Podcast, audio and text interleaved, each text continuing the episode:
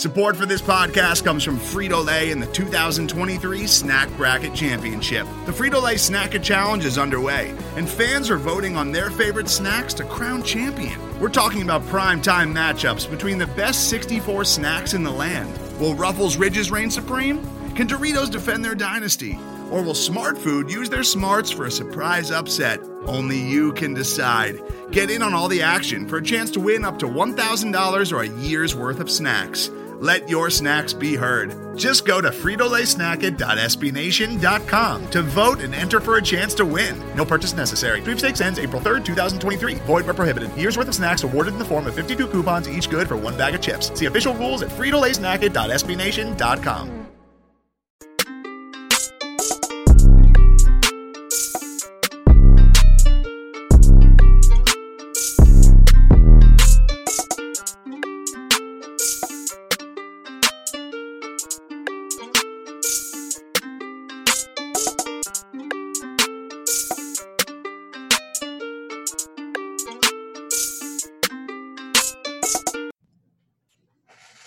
You are listening to the 3 and D pod. I'm your host, Justin Lewis. You can find me on Twitter at J underscore Timberfake underscore. You can find the podcast on Twitter at 3 and D pod. We are part of the Grizzly Bear Blues network of podcasts. You can find us on Twitter at G, at SBN Grizzlies. You can find us online at grizzlybearblues.com. Make sure you check out uh, our other podcasts, The Starting Five, The Core Four, and GBB Live. And make sure you check out our episode from last week. We had none other than Mr. Rob Fischer on with us, and it was one of our best episodes that we've had. So be sure you go and uh, subscribe and, and check that one out. Joining me again is uh, my good pal, Mr. Ben Hogan. How are you, sir? I'm all right. I'm getting ready for a, a late night tonight. Uh, yeah, I'm glad we're not recording after the game tonight. I got to do the report card, so I'll oh, be out. Well, you're the dummy that signed up for it. Yeah, I know. I didn't realize it until after. Uh, I went and checked. I'm like, yep, all right, got that one tonight. Cool. Yeah, so yesterday I did the Twitter for the game, and when I signed up for it, I didn't realize it was a one o'clock tip. And then Parker put that reminder in the Slack, uh, one o'clock tip. I was like, oh crap. Well, I mean, I totally whiffed on the entire injury report for the Thunder. Hey man, so, it happens. Yeah, I mean they were on the same game of back to back. They didn't put out anything. I just went by what it was the day before, honestly, and I tried to find some intel, right. and they were saying, yeah, I mean, good injury news for uh for SGA, but they said he wasn't going to play. They probably wasn't going to play Sunday, so that's what I saw. Doubtful. I'm I'm 0 for three running Twitter, so I might have to uh, not sign up for that anymore this year. Oh, my man. prediction for the game yesterday, I predicted the Grizzlies to win by about, I think, 15, 15 or 20. Well, they should have. Yeah, they should have. Let's let's talk about it. Yeah, I don't know what happened yesterday. It, it felt like it was going to be a runaway. It seemed like the Grizzlies were just on the cusp of pulling away from Oklahoma City, and you know they let let them hang around. And as I always say, you know, you get a young team, get them a little confidence and hang around, and then all of a sudden they pull away from you. And that's what happened with Oklahoma City. And there's no reason. That's a bad loss. That is a very bad loss. Yeah, that, that's that's the worst loss of the season. You lost to to one bona fide NBA stud in SGA and a bunch of G leaguers. Like there was no Lu Dort, there was no Al Horford. Like there it it really doesn't. What it reminds me of, we're a three A school, the team that I coach, and we scheduled some one A schools um, this year. And I guess the kids just assumed that because they were one A, we could walk in there, run right through them, and get out of there. Um, and there were a couple games to one A schools this year that we dropped because we we toyed with them, we let them hang around, we gave them some confidence, and because they got that confidence, they took it and ran with it. Um, and at the end of the game, we couldn't we couldn't pull back and we lost. And that kind of reminded me of that. Like they looked at that team across from them like, oh, we got this easy. We'll be done by the fourth quarter. We'll get some rest. We know we'll get some Tillie minutes. And they just kept giving them confidence. It it is baffling what happened last night. Yeah, I mean, we see this in the NBA every once in a while. You know, when what a bad team beats a good team or whatever. But it just felt like the Grizzlies were turning the corner. They had two two wins over Washington, who was they're they're playing pretty good basketball. and then they had one point losses to Milwaukee and Denver. I know the All Star break was in the middle there, but basically the results were the same. You beat the Wizards, and then you lose by one to teams that are contending, are potential contenders for the title. I mean, I don't think Denver's better than the Lakers or Clippers by any means, but still, they can give them a run for their money. And they have an MVP candidate. Both teams have an MVP candidate. In fact, one has a two-time MVP, reigning MVP. So I thought the Grizzlies would turn a corner, and it just kind of felt like they took a big step back yesterday against the Thunder. Yeah, and I I don't like Taylor Jenkins post game.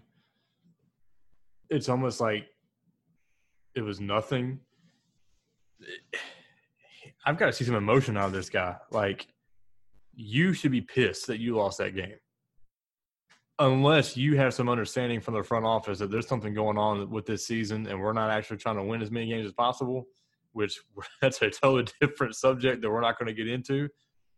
It just it doesn't make sense that he's okay. I don't think he's okay with the loss. I don't think any coach is ever okay with a loss. But like, be pissed. Show the fans, show the media that like this one shouldn't have happened, um, and, right. and don't don't make excuses for it. Right, and you know we don't we don't really. I, I think it's just too Taylor Jenkins. I mean, we rarely see him fired up on the sidelines. He doesn't even uh, challenge plays that very that much. I, I, I don't know. I don't know. He's very passive, very passive person, but you need to see a little bit more from him, if you ask me. I, I just that is a bad loss, and it kind of felt like Oklahoma City was the team, not the players, but the fran- the actual franchise that we're saying, all right, we'll chalk this up as a loss Sunday. You know, Sunday afternoon game. We'll sit most of our guys. We'll throw a few of the G leaguers out there and see what happens. And they come away with a win. And you know that's that hurts the Grizzlies' playoff possibilities, and that also hurts the Thunder's tanking possibilities. So for franchises, you would think it's the worst possible outcome for both. Yeah, and uh, the Thunder made it obvious from the beginning of the year, based on the moves they made in the offseason, hey, we're not planning to win this year. Like, right. They are very obviously in tank mode with all the picks that they got. They've got a stud to build build around in SGA, and I mean, he proved it last night that he was a stud. Um, earlier, you know, early in the game, he couldn't get it going. DB did a good job of put of holding him in check, um, but he got his teammates involved. Um, and then this freaking praying mantis, Poku Chesky or whatever his name is, the dude from Serbia, was yeah. tearing Kyle Anderson apart. Man, like, what was yeah. that? I don't know what, what they say. He came into the game like 28% from three or something like that, and he's been awful all year long. And he just he was feeling it yesterday, and I don't know. That was just that's one of those games. Also, we talked about it before the show. I mean, what what what what's up with Jonas? Like he should have gotten more touches. He had the matchup. Yeah, so Sean Coleman said before the game and before he got suspended, or after he got suspended from Twitter yesterday. Um, yeah, man, he's just uh, riling up folks on Twitter. Yeah, um, he was in Memphis. He said that Valanciunas needed 20 touches, and you know my response was, in my mind, that was the greatest tweet that Sean ever had because he was right. One of the few times that he's right about something in basketball.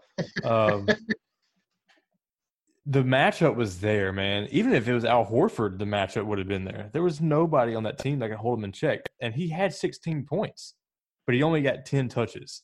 And I don't see a, a scenario in Grizzlies basketball where him getting less than 12 to 15 shots up leads to a win.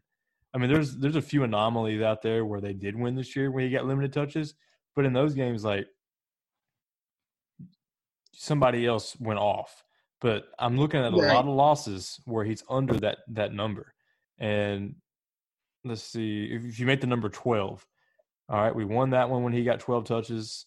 We won that one when he got 12 touches. That one, that one, that one. Um, we won that. I mean, I'm looking at probably a 750 record when Jonas gets 12 touches. So you win three out of every four games when he does that. Moses Brown was a dude that he could just put under the rim anytime he wanted to and get any shot that he wanted. And then he doesn't close the game out when you're down and you're trying to come back. I understand that Tillman probably gives you an upgrade on defense, um, or Brandon Clarke gives you an upgrade on defense because he's switchable. But at that point, you had to get offense, and Valanciunas is one of your more efficient offensive players. Give him the ball. He was shooting sixty percent. It wasn't like he was in foul trouble. It wasn't like he was just off. It, Taylor Jenkins just does some stuff sometimes that's really, really head scratching, and I don't think that he, that the media really holds him accountable enough for it. I think it's just because they feel like where the Grizzlies are right now, they are still ahead of schedule. But this is one of those games where you kind of like, okay, you can't have a lot of these. Like, this was a very, I'm going to just keep saying it. This is a very, very bad loss. And Jonas is two games removed from his 2020, his 29 and 20 performance against against Washington. And he, it, it feels like if you get him the ball and you want to ride Jonas, he will let you. He will carry you if you need him to. And it just seems like Sunday, like yesterday, it, they weren't willing to do that. And it was when he had the matchup. I just I don't get it. No, because like as a coach, you go back to the last time you played OKC, watch the film. What did we do that was successful? Jonas had uh, he went nine for twelve. He had twenty two points and twelve rebounds.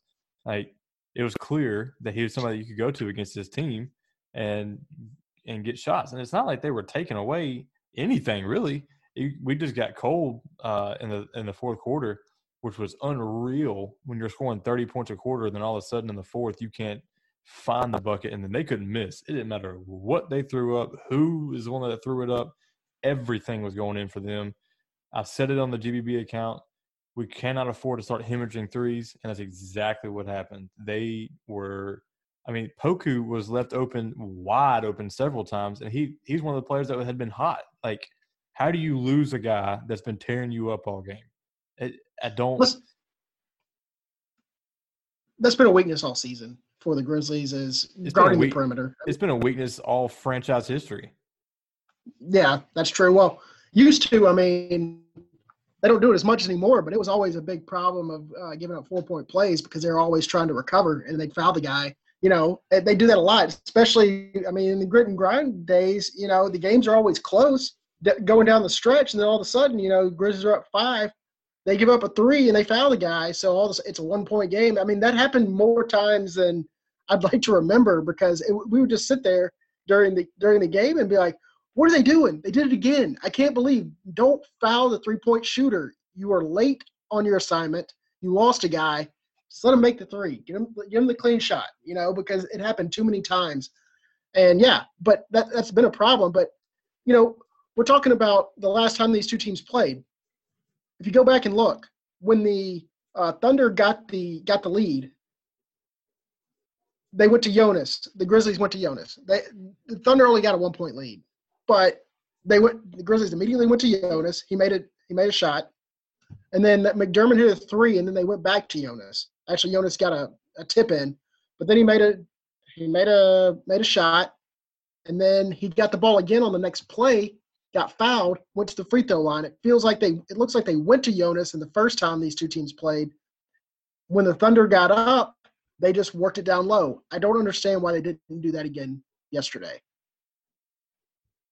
I feel like we should be assistant coaches on the staff just so we can. hey, give it to Jonas. I mean, yeah. somebody. I mean, well, we've we've already gone to bat on how underrated Jonas is, but it just feels like sometimes the, those inside the Grizzlies organization don't even realize what they got on their team or in the coaching staff at least. Like you got a big dude that can dominate down low. You have the matchup. You have a they're they're starting big man's in foul trouble why why? You don't want to try and make it a three plus you burn clock. You work it inside a little bit. You work the ball around. You don't necessarily have to go immediately you know you're not jacking a shot four seconds into the shot clock. No, that doesn't make sense.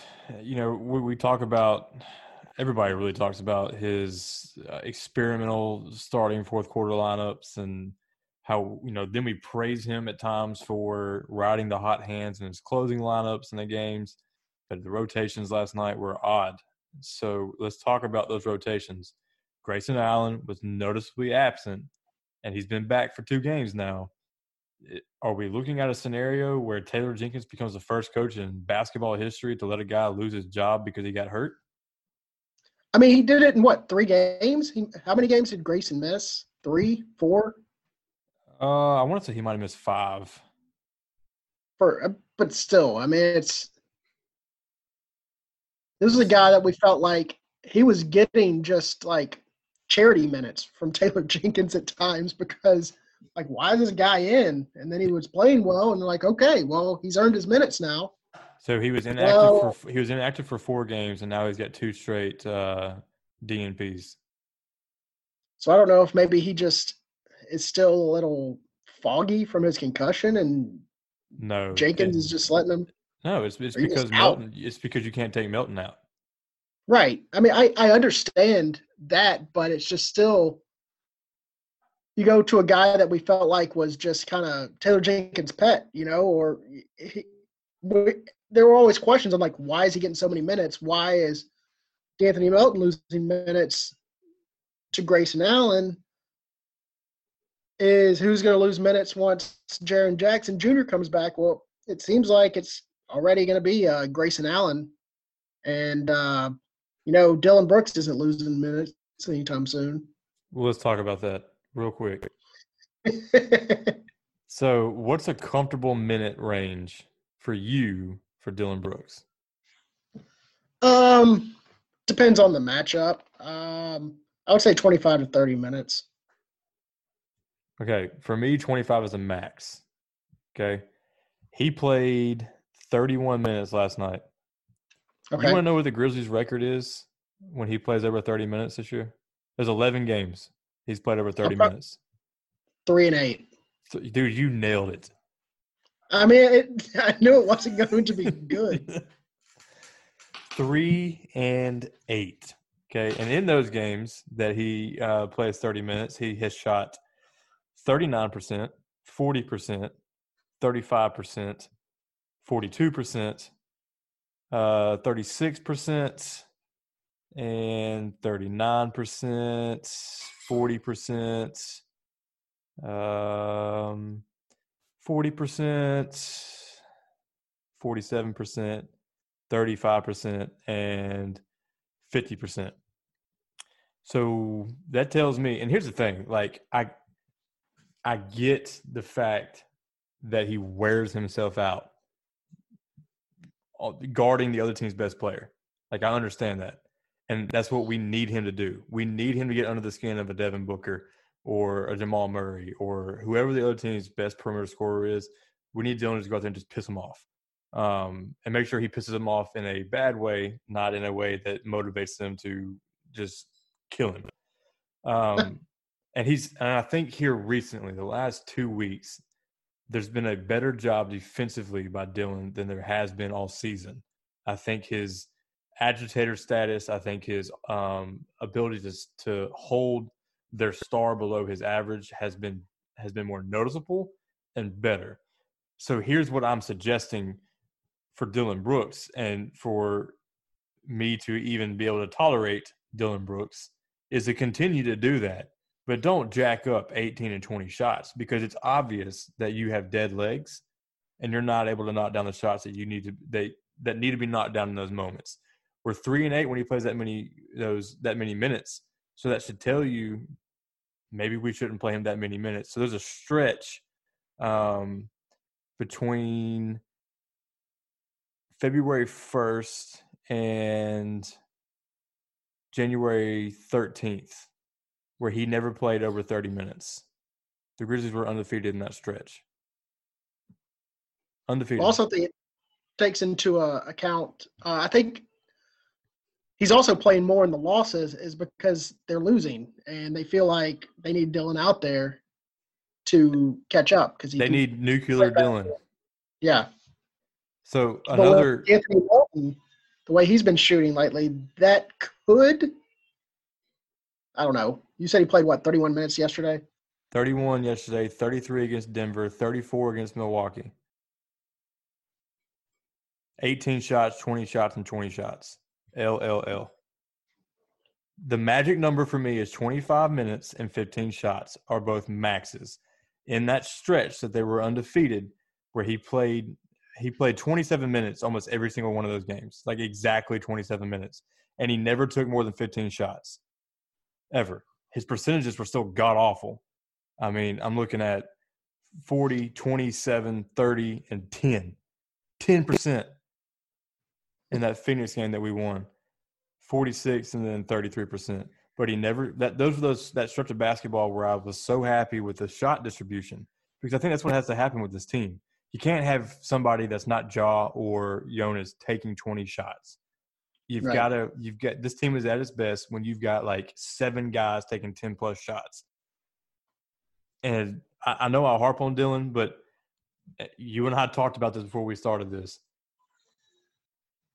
How long do we have to sit here and say, well, the eye test, or well, he really hustles, or he plays his ass off every game, or um, his defense is just so good? When? How long is that going to be an excuse? Like the numbers flat out say he is at the bottom of the league as a basketball player.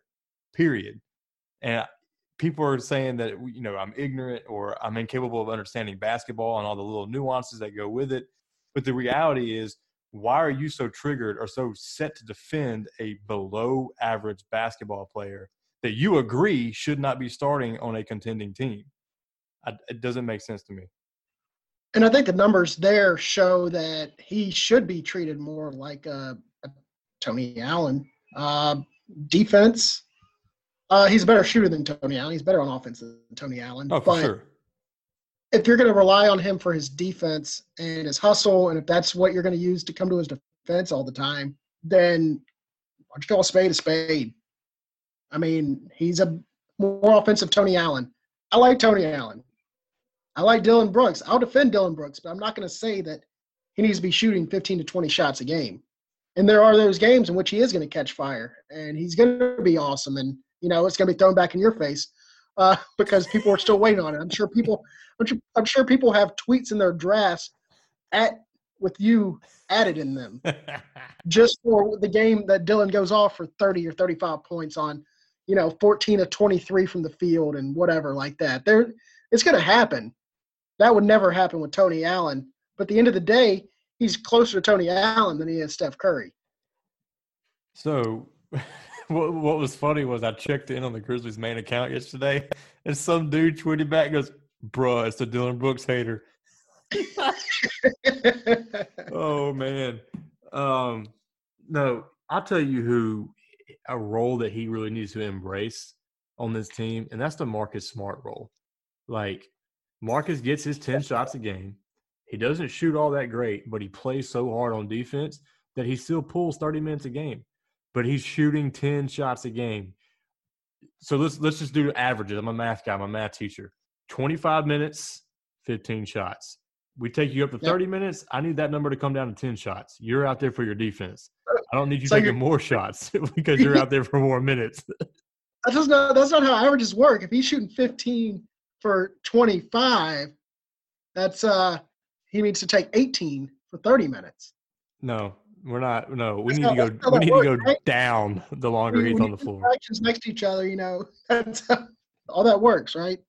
No, you know, Marcus Smart shooting 33% from three, 40% from the field. Like, that's not great either, but we know what Marcus is out there for. Marcus knows what he's out there for.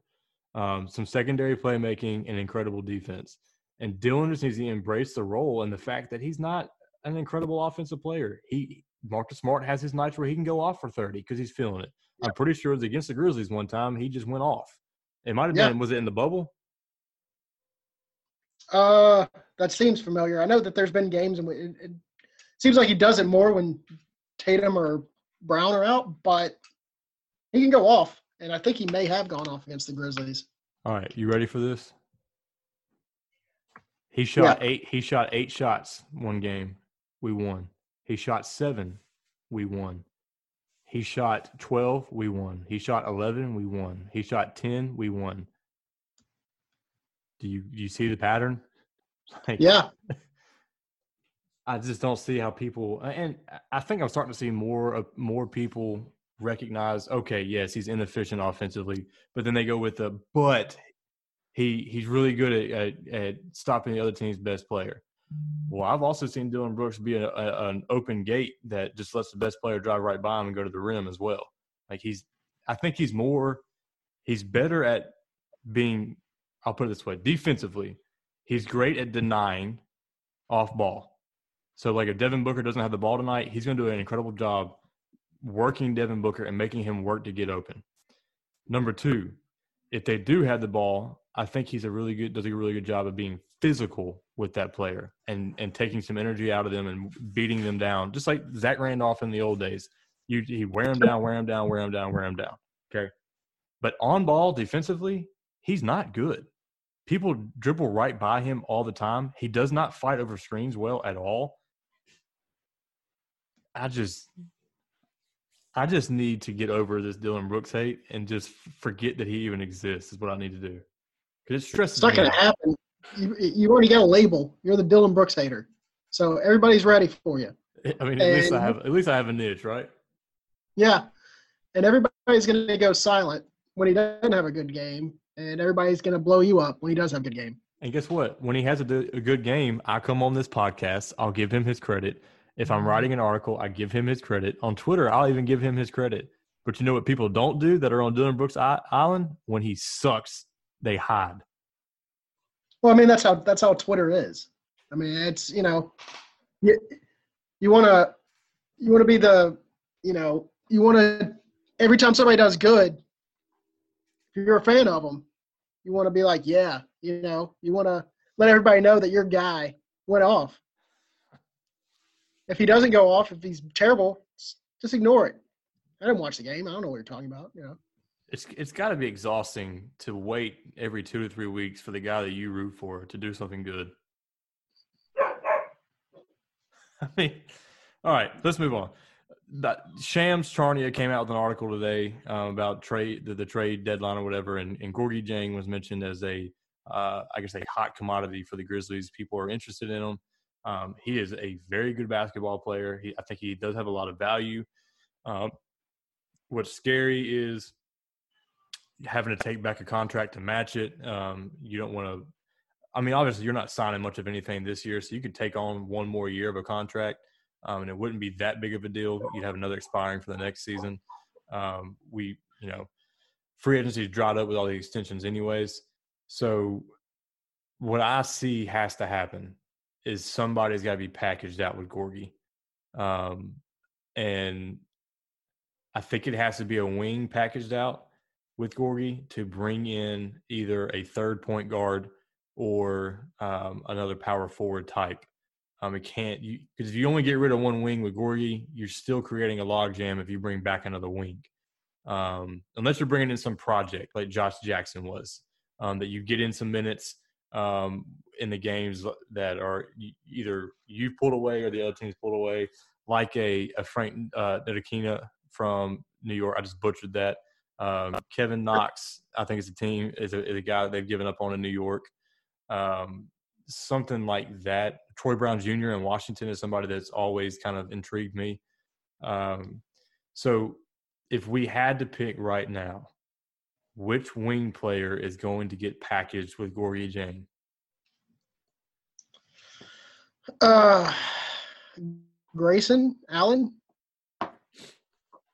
I mean, that's an easy one to say just because he's fallen out of the rotation. But I mean, I don't see how you could do it with De'Anthony. Again, we discussed Dillon Brooks. I mean, maybe Dillon. dare I say that Dillon may be too valuable just because of his defense? Like, if you are going to make the playoffs, you need that defensive stopper. And but I think. Do you not believe that De'Anthony, Justise, and Kyle can be those stoppers themselves? It's possible. Is is De'Anthony the most untradeable wing that we have? Yeah, his contract and his performance, I believe so. Yes. Okay, but then you could argue I, I can't remember what podcast I listened to where they talked about it. It might have been the mismatch or the uh, Ringer NBA podcast where Kevin O'Connor was talking about um, the, some of the money that was signed this offseason, that 10 to 12 million dollar range is usually a, like Rodney Hood getting the contract that he got in Portland. It was to make trades happen. So Dillon Brooks has a very tradable contract. Kyle Anderson has a very tradable contract. Justise Winslow has a very tradable contract, but I don't think he's going anywhere for sure. And then No. Melton has a very tradable contract. Allen has at least a, a lesser tradable contract because it's hard to make money match with his small contract. Now, obviously, if you pair him with, with Gorgui, then it works. But Right. If you're bringing in somebody that has a fat contract that's an expiring and they're going to give you a pick back, you're going to have to package one of Kyle, um, De'Anthony, or Dillon with Gorgui to get to that 25 to 27 million dollar range to take back somebody that's going to, you know, they're going to give you a young player in return. They're going to give you a draft pick in return for taking him. Um, I don't know. I agree with you that it seems like because Grayson's out of the rotation, it's the easy answer. He's also an expiring contract, isn't he? Who? Grayson? Yeah, Grayson's. um, I think he has a team option maybe after this year, but I mean, I think he only has this year left before the team option. Um, So if if I- it's Dillon's not a, Dillon's not up, De'Anthony just got renewed. Kyle is is he an expiring this year or is he next year? see, I thought Kyle was. Um, I'm getting all these contracts confused. Let's having to look him up now. Yeah, I'm gonna pull him up too. Um, let's see, Grizzlies.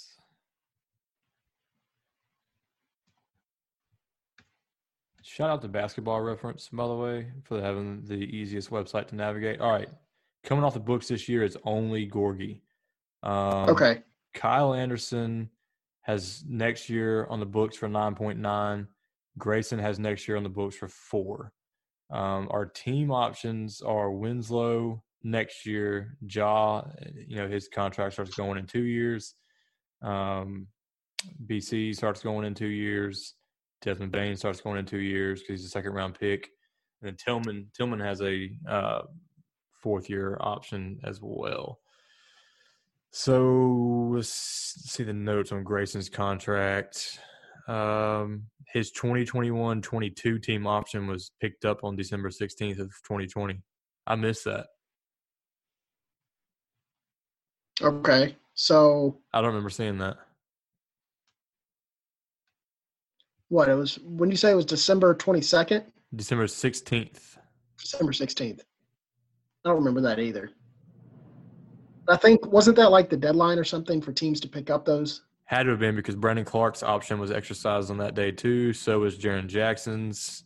Yeah. Um, Ja's team option was exercised that day. Yeah, that had to have been what it was. So I remember seeing. I just didn't remember Grayson being part of that. I just remember that there was a deadline to where they had to figure out if they were going to pick up options or not. And I don't remember Grayson being part of that, but Yeah, I, I I don't either. So Um, I guess if you want to entice another team, I guess you would have to dangle uh, Dillon out there. Well, and that's the thing. Like these this these teams that that Shams is is hinting at are they are they just interested in Gorgui? Um, and could it be someone like the Knicks that has some cap space and has a need for a backup center? That's because I mean they're making the playoffs this year, um, and I think Yeah. Gorgui would would be a good fit to play for Thibs again. Um, and I, I think he's teams, fresh.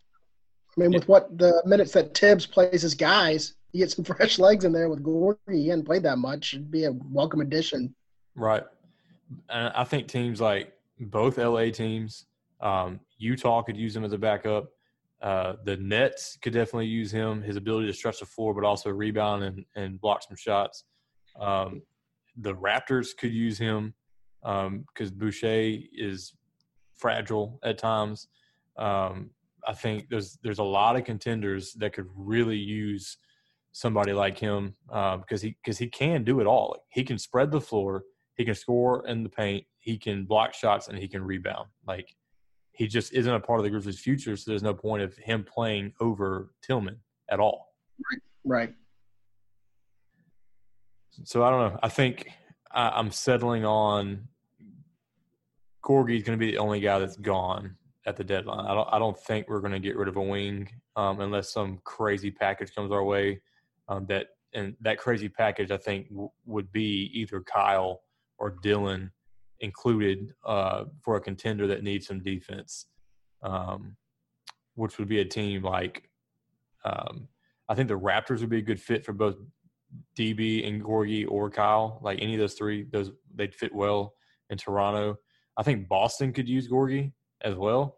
Um, I don't know. There's a lot of options that make sense for for all of them. I did not know that Dakari Johnson is still on the books with the waive provision, the stretch provision. No. He's on the books this year. Marko Guduric is on the books this year, and Dion Waiters, twelve point six million dollars, is on the books. Dion Waiters, the first basketball island of all time, Waiters Island. Jeez, what's right. he do? What's he doing now? He is. He's on somebody's roster. I don't remember who it is. Um, let me see. He's on the Lakers. Yeah, makes sense. all right, so we were recording this prior to the 9 p.m. tip off um, in Phoenix because there was no way that these two old men were going to be up at 11 o'clock to film, film or record a 45 minute long podcast. Um, so, Ben, what are you looking for on the second night of a back to back? No Justise Winslow against a very, very good Phoenix team. Uh, I'm looking for. I mean, you got you got a problem in that backcourt. You got to contain Devin Booker and Chris Paul, and I think you without Justise. I mean, Ja can't really. I mean, he's gonna he's gonna have his hands full with Chris Paul. Maybe Dillon's gonna play 30 plus minutes tonight on on Devin Booker. If he does, he's, I feel like he's got to hold him under 20 points. Has he got to hold Devin. Yeah. Earn your 30. You hold him under 20. I'll, I'll shut up. I won't say a word. I mean, do you think uh, Ja will be on uh, Chris Paul? Let's see. So they start Chris, Devin, Mikal Bridges, Cam. No, they start Frank the Tank now, don't they? Kaminsky and um, and Ayton. They got away from Cam Johnson, and last time we played them was Frank the Tank. Let's see, they might have their lineups already out. I mean, I know that the Grizzlies they're starting Desmond Bane again, so it looks like officially, you know, the uh, Grayson Allen is for sure out of the starting lineup. Uh, here we go. Bridges, Jay Crowder is getting the start. Crowder is getting the start. All right, so um, you can imagine that either Chris Paul or Jay Crowder is going to be on Ja, um, two good defenders. Even Mikal Bridges, who's a, who's a stud defender as well. Desmond Bane is going to have to guard Bridges or yeah. Crowder. Um, I think he's going to guard Bridges. Yeah. Uh, Depends on if you put Kyle on uh, Chris so Paul. You could put Kyle on Chris Paul, um, and then let Bane slide down to Crowder, and Ja can hide on Bridges, or he can even hide on Crowder. You can hide Ja on one of them, but I haven't really seen a whole lot of them hiding Ja on anybody. No, they they let him get worked. I mean, maybe they'll just let him get worked by Chris Paul. I don't know. Um, well, if you just you, you had the mindset of all right, we're not going to let Booker beat us tonight. You know, Chris Paul is going to do what Chris Paul does and hit a thousand elbow mid range shots, um, and draw some fouls. You hold him. You you limit what what Ayton does with Valanciunas and Tillman, um, and don't let somebody like Jay Crowder have a uh, anti Joe Mullinax night and just go crazy from three. I think you got to start off the game throwing it into Jonas and see if you can get Ayton in foul trouble. Oh yeah, I think you have to do off the right at, right from the get go. I know that uh, we already discussed how it feels like when it when we think they should go to Jonas, they go away from him. But I think that's what you have to do immediately. Go right at Ayton. Yeah, and I want to see DB just piss off Devin Booker from the start. Like I want him up in his grill from the start. Just don't ever even let him get a chance of getting in a rhythm. Um, and then if he does that, if if if Dillon Brooks holds him to under twenty points a night, I will say something positive about him on Twitter. and if and if what if uh what if he shoots twenty five shots and Booker goes for thirty? Oh, I will be insufferable. I don't see that happening, but I think but Booker's one of those players that like if Brooks gets up in him early, he'll get frustrated. and He could end up picking up a tech or something because he will get angry. Yeah, Booker's, out of this game. Booker's soft, man. He he's he is not somebody that's like he doesn't have that killer mentality yet. Like he's got to be able to find that, and maybe it's something Chris Paul will help him, you know, figure out through the Yeah. season. But Feels like Blake. He did that with Blake Griffin. I mean, I, I'll be honest. I think Blake Griffin was a little softer than he was when he left uh, the Clippers because of Chris Paul. Right. It, it's going to be a tough one. I saw Fast Break Breakfast post the the last twenty games, the best records, and Phoenix has the best record at I think sixteen and four.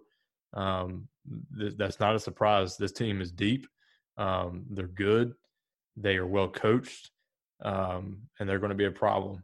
Um, so, uh, we need to see uh, the word that Jenkins used for last night was a lack of focus. So obviously, you want to see focus tonight. See if they come out with some intensity early, just like OKC. They got smacked the night before. Um, they came out with more energy. Maybe because we got smacked last night, we'll come out with some more energy. Because if you're really chasing the playoffs, you headed into this two game back to back set expecting to split. Well, now you're going to fight to make that Yeah. split happen. Um, so hopefully they're able to do that. Um, we'll see what Grayson Allen's getting. You know, what happens if Grayson goes off tonight? I mean, you're not going to sit Winslow when he comes back. So Right. what if what if Melton and Grayson and DB all three just have efficient, all of them score you know 12 to 15 points? Like, what do you do? Uh, you got to figure out a way to get them all in. I mean, that's I don't know. I mean, chances are the Grizzlies win if that happens, and they're going to need a win. I mean, their next four games after this, they are at home, but they t- face Miami, and they got two against Golden State, and then Boston. I'll tell you what to do. You don't give Dillon 30 freaking minutes. you split them up, man. It'll be uh, it's, it's a wonder what Grayson and De'Anthony have to do to get minutes. Both of them get decent enough minutes to pull away from Dillon. I guess one of them just got to keep getting hurt. We just need one of them to keep going, you know, having to go on the injury report for four or five days, let the other one go off for four or five days, and we just rotate them the rest of the season. And if you're Desmond Bane, you're playing through as many injuries as you can so you don't lose your starting spot. Uh, and you would think like he didn't play so great last night, so you're like, all right, let's see what Grayson's got. Let's get him back out there. You know, you know, Bane is not helping us too much, and they didn't do it. I, I don't know. We'll we'll see. Especially keep this, I mean, that would be what you would do. You would just throw Grayson on Chris Paul if you needed to, or or Brooks on Paul and Grayson on Booker. Oh, I guarantee you, Grayson would piss off Chris Paul real real quick. yeah, Chris Paul probably look Yeah, at Grayson Allen and be pissed off. yeah. So I that is wonder why he's. I guess he's just going with.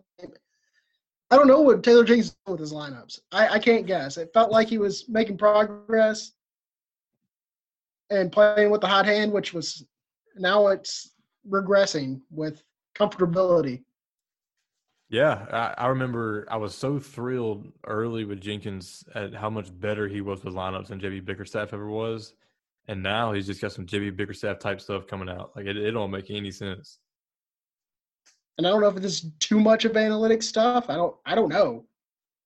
Yeah. Maybe I, I, part of it makes me feel like you know, back when I was in, in grade school, like the coaches would make the starting lineups of each quarter before the game started, and that's what they're going with no matter what. That's what it kind of feels like right now. It's like I have these five that are going to be playing at the start of the fourth quarter, no matter what, and that's what we're going out at with. And you got to make adjustments. I'll I'm gonna wait to hit the panic button until he goes five in, five out. The minute he does that, we got a problem. You got that hockey line change. yeah. All right, man. Anything you want to throw in there before we hop off and go watch this game?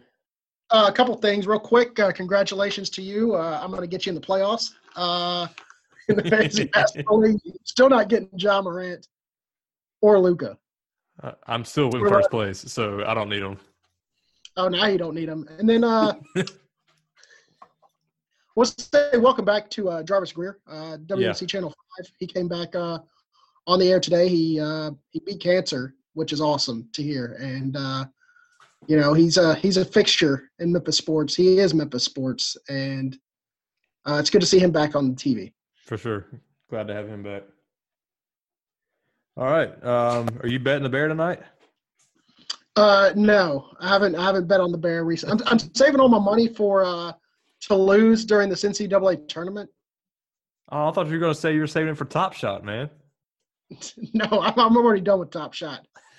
I tried three times to get in, and I don't get past seventy-seven thousand in line. No, and then I try to, you know, I look at the other pack. They're like, "Well, you can't get this pack because you don't own any cards." I'm like, "I don't own any cards because you put me at seventy-seven thousand, and then ninety-three thousand. You kept going backwards. Seventy-seven thousand. I know.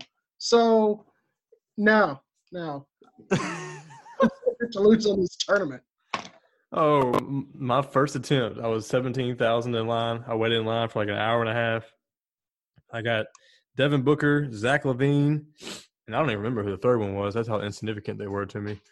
But I'm gonna try to sell these these three cards to make enough money where I can buy a couple more packs and just keep doing that until I get one that I just love, or I get one that like hits the jackpot. Right. So. I mean, I understand doing it. I understand what everybody's doing it, but I'm just I'm out. Like, I just it's one of those things you like you're so excited, you're so excited, and then they're just like, no. It's like you're going to a theme park. You have to be this tall to ride this ride, and you're a couple inches shorter, but that's all you wanted to do. And now it's I'm not doing it again. Done. oh, Ben. I know it, it's I'm being salty, but then you you look on Twitter and everybody else got a pack, and I struck out three times. Everybody got it the first time, the first day. All my friends, they all got a pack. I couldn't get it three days in a row. Oh man! All right. I got one friend that texts me all the time. Hey man, I just got this Top Shot pack. He just sends me. He gets so many. He gets all of them. He gets all the Top Shot packs. I'm like, I can't get one. Well, save your money for NCAA tournament. We'll talk. We'll talk bracket stuff next week. Um, fill out your GBB live or your Grizzly Bear Blues bracket if you want to join us. Um, I believe they posted the link on Twitter. Um, yep. Well, they'll they'll probably repost it a couple times. Get your brackets in. Um, I've got Gonzaga going all the way. What do you think? Uh, I like that pick. That's that's a bold pick right there. well, my, my team got snubbed, so I'm pissed. Oh well, you can go for that orange and white there, uh, five seed Tennessee Vols. I know. First round upset. all right, man. Let's go watch this game. Um, all right. This has been another episode of Three With Me podcast. We appreciate you guys checking us out. Make sure you check out last week's episode with Rob Fischer as well. Until next time.